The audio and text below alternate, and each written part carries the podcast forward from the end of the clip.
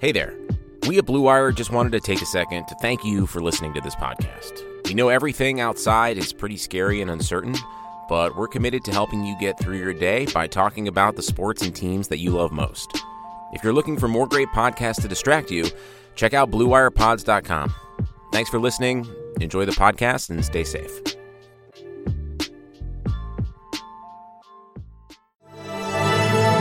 Blue Wire.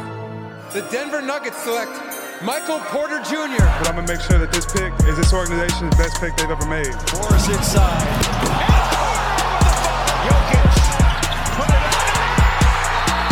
Jokic. Put it on. Jokic. 23. And Jokic. Jokic away. Jokic puts it away with a thunderous dunk. Hello and welcome into a new edition of the Rocky Mountain Hoops podcast, part of the Blue Wire Podcast Network. I am your host, TJ McBride from MileHighSports.com, your home for all things Colorado sports. Today we're going to get into a few different things about this Nuggets team. First of all, the news came down, I would say, a few days ago that Arturas Karnisovas, the Nuggets general manager, is on the radar of the Chicago Bulls in their search for a new top executive for their basketball operations program. As of right now, Arturas is the general manager, and he has been working underneath Tim Connelly for the past 5-6 years or so.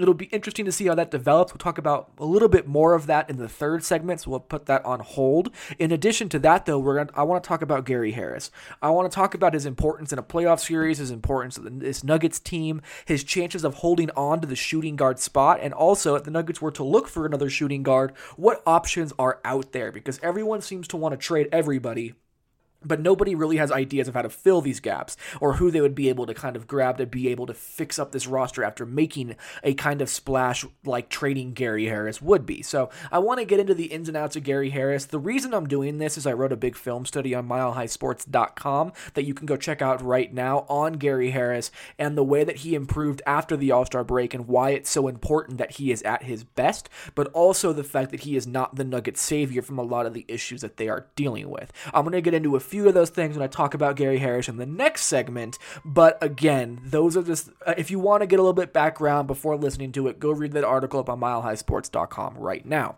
And then lastly, in that same third segment, I'm going to answer questions from listeners as I always do. I find it so interesting to get those different narratives, and as I told you guys before, I'm not that smart, so being able to get these different narratives and these different perspectives from people who are watching just like I am is a very helpful way to be able to direct a conversation. So that's everything we're going to get into. It's going to be a fun show. Make sure you subscribe to the Rocky Mountain Hoops podcast wherever you listen to podcasts. Leave a 5-star review. Go actually leave a review, too, on iTunes. Those things are super helpful. It helps this show get a little bit bigger and bigger and bigger as we go. Also, I want to make it one more thing just very, very, very, very clear. BetOnline has been such a great supporter of the Blue Wire Podcast Network and Rocky Mountain Hoops throughout these extremely turbulent times with COVID-19 sweeping through the nation and really bringing the world to a halt.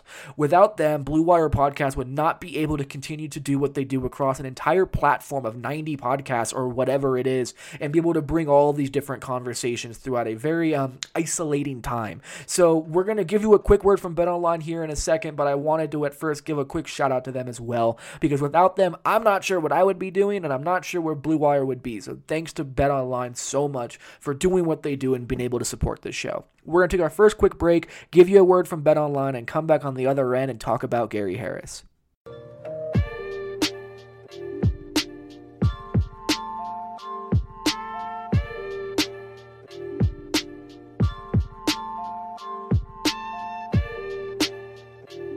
With currently no NBA, NHL, or MLB, you might think there's nothing to bet on. Well, you'd be completely wrong. Our exclusive partner still has hundreds of sports events and games to wager on, or let them bring Vegas to you with their online casino and blackjack. All of this is open 24 hours a day, and it's all online, including their $750,000 poker series. If you're into props and entertainment betting, you can still bet on Survivor, Big Brother, American Idol, stock prices, and even the weather. Visit their website and join today to receive a 100% welcome bonus with your first deposit. Be sure to use promo code BLUEWIRE. BetOnline, your online wagering experts.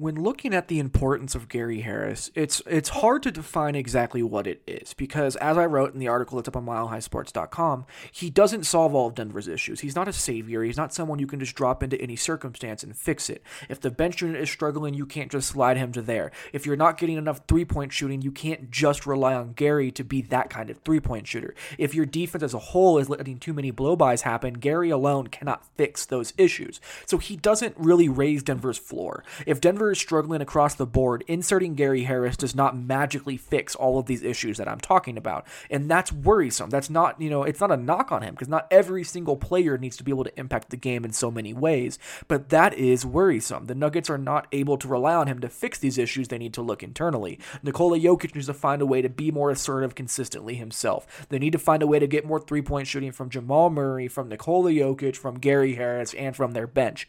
They need to be able to find a way to stop blow-bys in the perimeter, whether it's Will Barton or Jamal Murray as well as Gary Harris. All of these things are team issues, and Gary Harris can't individually fix them. With that being said, when Gary Harris is just an absolute animal defensively like he is the majority of the time, and his three-point shot starts falling, and he's able to finish at the rim off ball, off of cuts, and being able just to attack closeouts when he's spotting up, that's when Gary Harris takes the Nuggets from a second round contender to, wow, this team can really make noise against some of the elite teams in the NBA. I understand his size issues. I understand that he hasn't been consistent shooting this year or really for the past 18 months, but when he is in that mold, the Nuggets go to an entirely different level, and the Nuggets need that level from him in the playoffs. When you start talking about a potential matchup with the Rockets, you need Gary Harris to help defend James Harden and Russell Westbrook. He did a phenomenal job of bottling up James Harden when he was on his 35-point streak or whatever it was that he was on.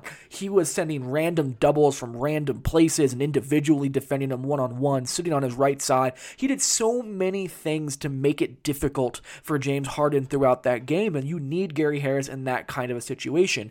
On the offensive side against the Rockets, if they're going to be doubling Nikola Jokic, you need three-point shooters who can make three-pointers. And Gary Harris in the corner as they start to double Nikola Jokic is something the Nuggets are going to have to rely on going forward. So against the Rockets, he is highly important. Against the Thunder, they need his versatility on Chris Paul, Shai Gilgeous-Alexander, and Dennis Schroeder. They go three guards a ton to where they have Chris Paul and Schroeder at 1 and 2 with Shai Gilgeous-Alexander at small forward. Even when it's just Chris Paul with one of Shai Gilgeous-Alexander and Dennis Schroeder, you need Gary Harris to be able to slow one of them. The fact that at least one, if not two, of those three guards for the Thunder are on the floor at all times makes it incredibly difficult for teams to match up with them, with their speed, with their shooting, with their ability to create for others. The Nuggets need Gary Harris in that kind of a matchup. And then even look at the Mavericks. They end up playing the Mavericks. When they played the Mavericks this year, when Luka Doncic was defended by Gary Harris, they only were about 14 minutes total across three games matched up, but he held him to 5 points on 2 of 10 shooting and 0 of 5 for 3 with 4 turnovers.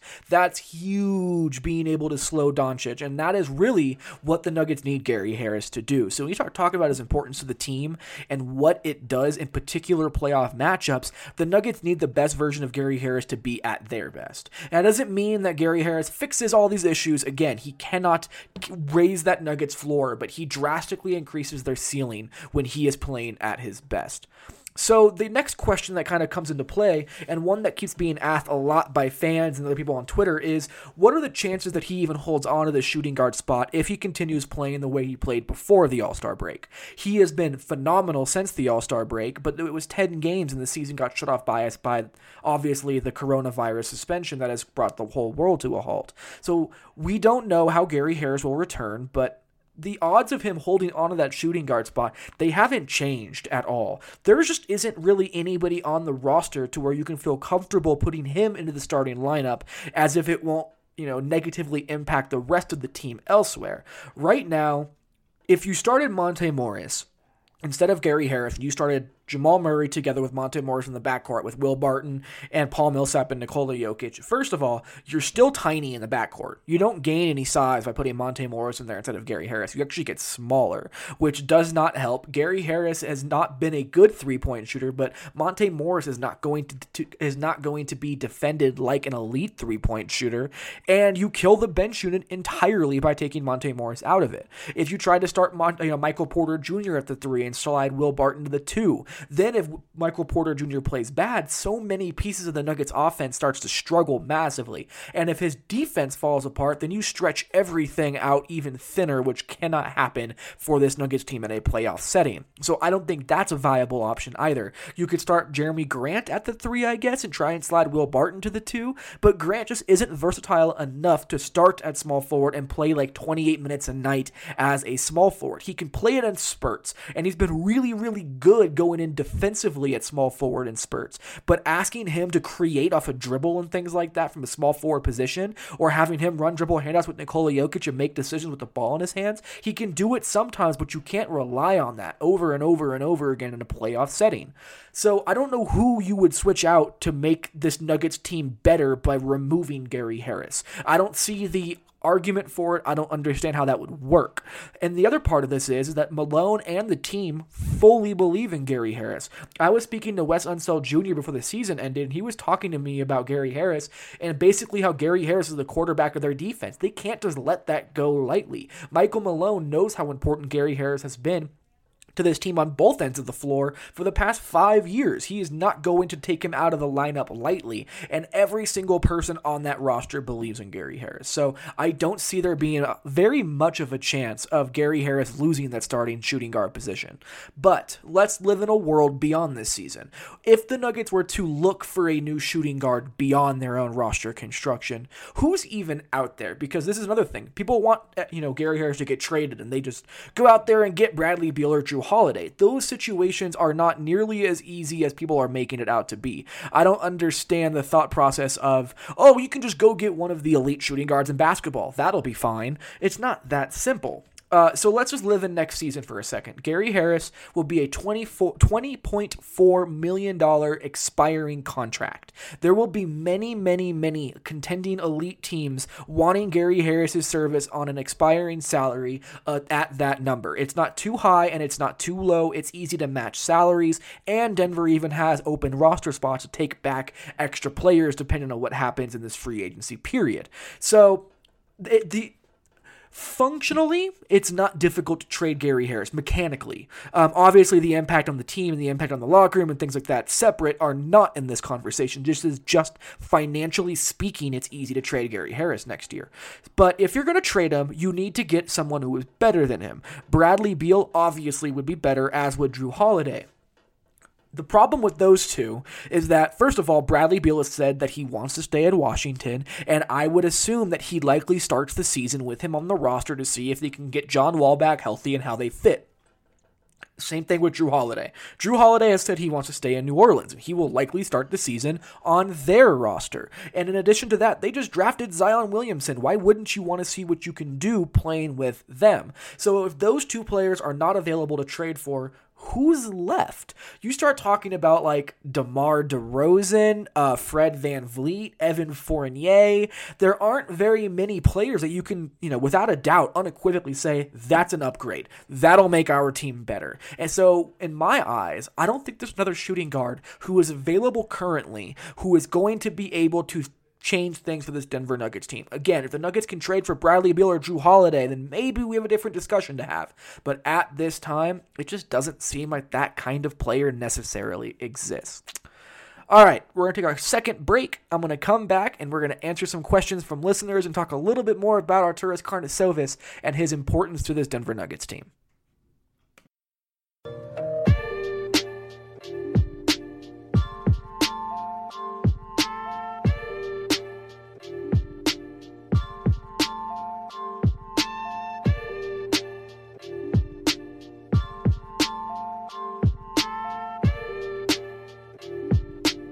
I know people are stressed and I know things are chaotic right now, and that's why there is no better time to go check out Terrapin Care Station for all of your cannabis needs. Whether it's smoking just regular marijuana, using concentrates, edibles, or any other topicals or tinctures for medical use, they are there for you during these insane times. They are considered essential workers, and they are doing their best to bring products to people to take just a little bit of this chaos away from their everyday lives. So if you're looking for a little bit of a relaxation or a little bit of that, make sure you go check out terrapincarestation.com. They have multiple locations all across the Denver metro area. They have everything you could ever hope for. They're safe, they're quick, and they're discreet, and they're open during these extremely trying times. So make sure you go check out Terrapin Care Station, support them, and support this show by going down there and shopping. So check out Terrapin Care Station today at terrapincarestation.com.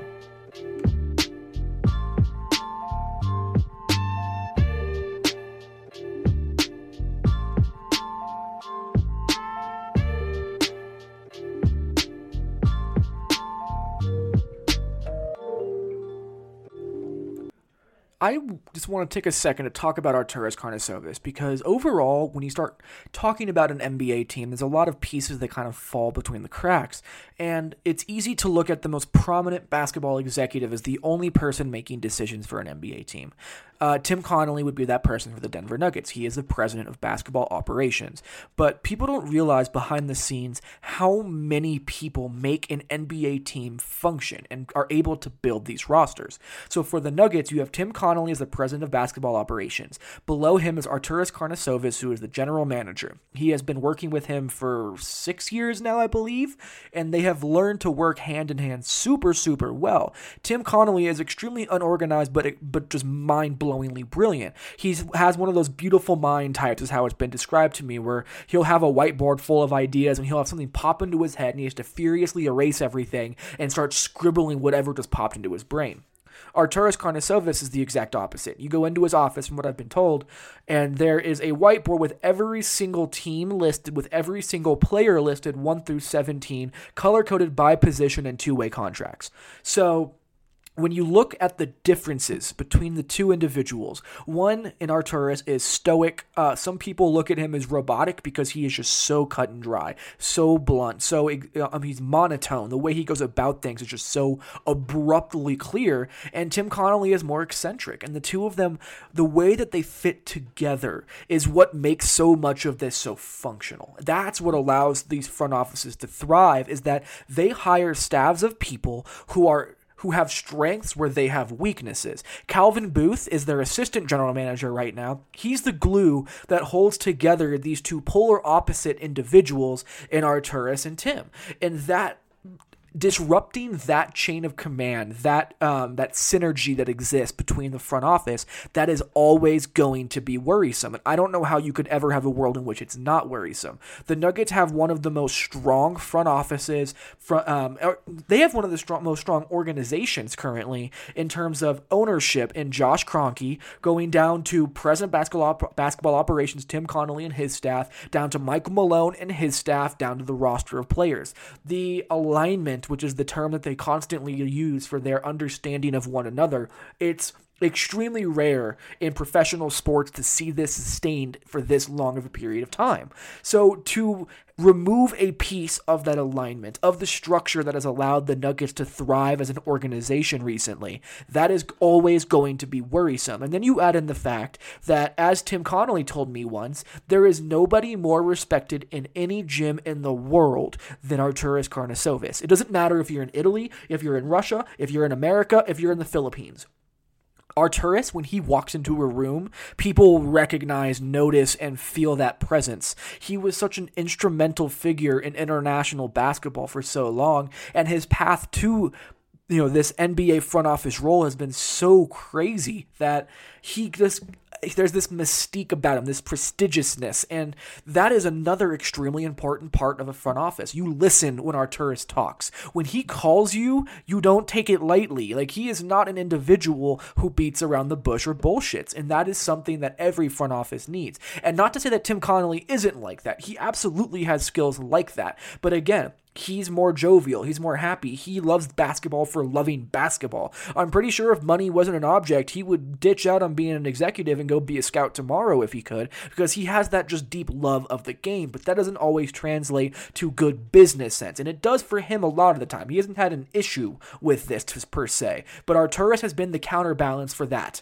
and it's allowed this Nuggets front office to live in the way that it has. So if he does end up in Chicago, where there is, you know, where he could potentially end up, I don't know why he wouldn't at least entertain the idea of being a lead executive for such a storied franchise. But if he does leave, it's going to make an impact on this Nuggets team. It is absolutely going to be felt, and it's going to be fascinating to see how things switch up. That's all the information we have. I have no idea what's going to come going forward for this situation, but that's kind of the Arturas Karnisovas portion of what is currently going on. All right, I picked 4 questions from listeners to answer because I love answering questions. Let's just dive in. Spencer Smith asks, if this season gets canceled and we don't get to see this current team in the postseason, does that make it more or less likely that the Nuggets shake up the roster before next season? This is a great question, Spencer. It's a phenomenal question, and it's a very difficult one to be able to answer because we don't know what's coming. We don't know what this, what the outcome of COVID-19 will look like on the world, on sports as a whole. We don't know what the financials will look like, if the cap will go down, if players value security over trying to go take risks. We just don't know. So what we do know, let's live in that world for a second. The Nuggets value continuity more than almost any team in basketball. That would tell me that if everything was uncertain, if everything was unable to be quantified, if you didn't know what you were walking into, like the 2020-21 season may end up being, why don't you fall back on what you know works, what has worked for you, and what you feel most comfortable doing? And the Nuggets have always retained their players as opposed to lose them for nothing unless they have a clear upgrade elsewhere. So I have, as of right now, I'm expecting, as these things currently develop, if they continue to get further and further stretched along, if the season eventually gets canceled, I would assume the Nuggets use all of the bird rights on all of their free agents just to run it back. That just makes the most sense to me. There might be some cap casualties for the Nuggets to stay out of the tax because they don't know if they'll actually be able to compete next year.